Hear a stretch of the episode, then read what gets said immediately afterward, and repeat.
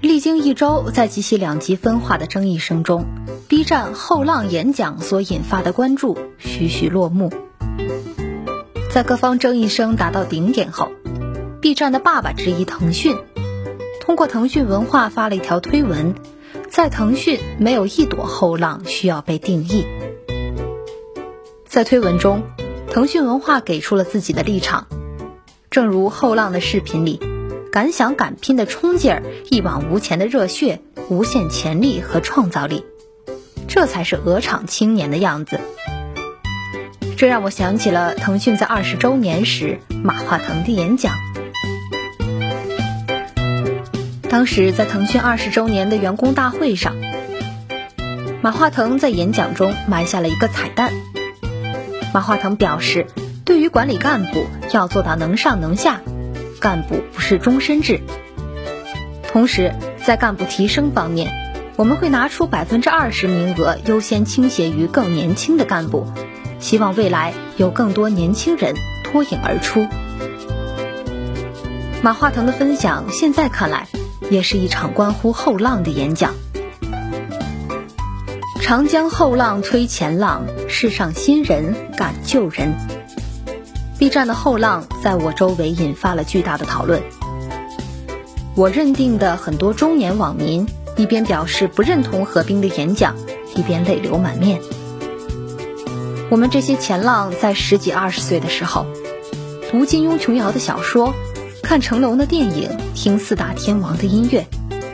后来这被更前一浪的王朔总结为四大俗。现在，后浪们的二次元文化。在我们这一代很多前浪的眼里，评价何止是俗，简直是这什么乱七八糟的！我不知道现在的这批零零后，在二十年后，会不会也像我们怀旧金庸、武侠、张国荣音乐一样，感慨十万个冷笑话、王者农药等等那个逝去的时代文化载体？B 站文化是什么呢？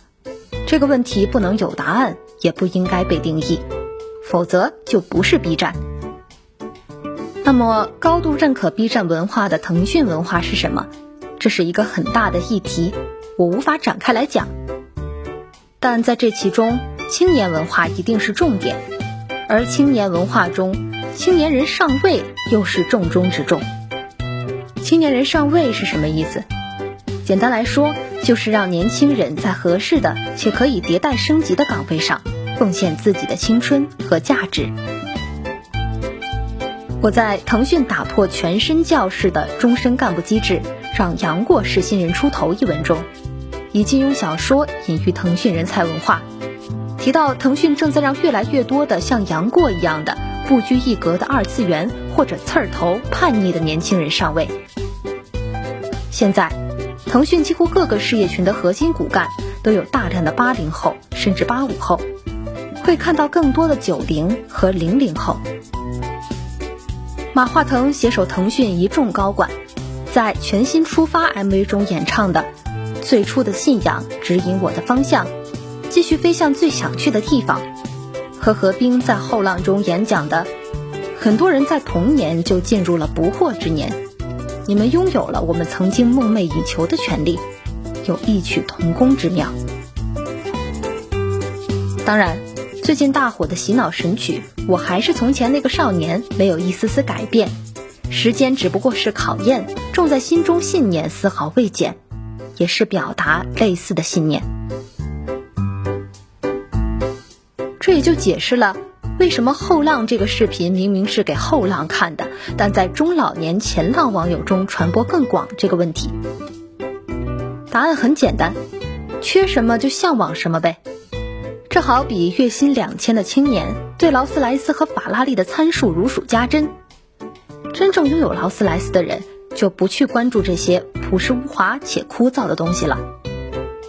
那么中老年前浪最缺什么？失去的青春呗。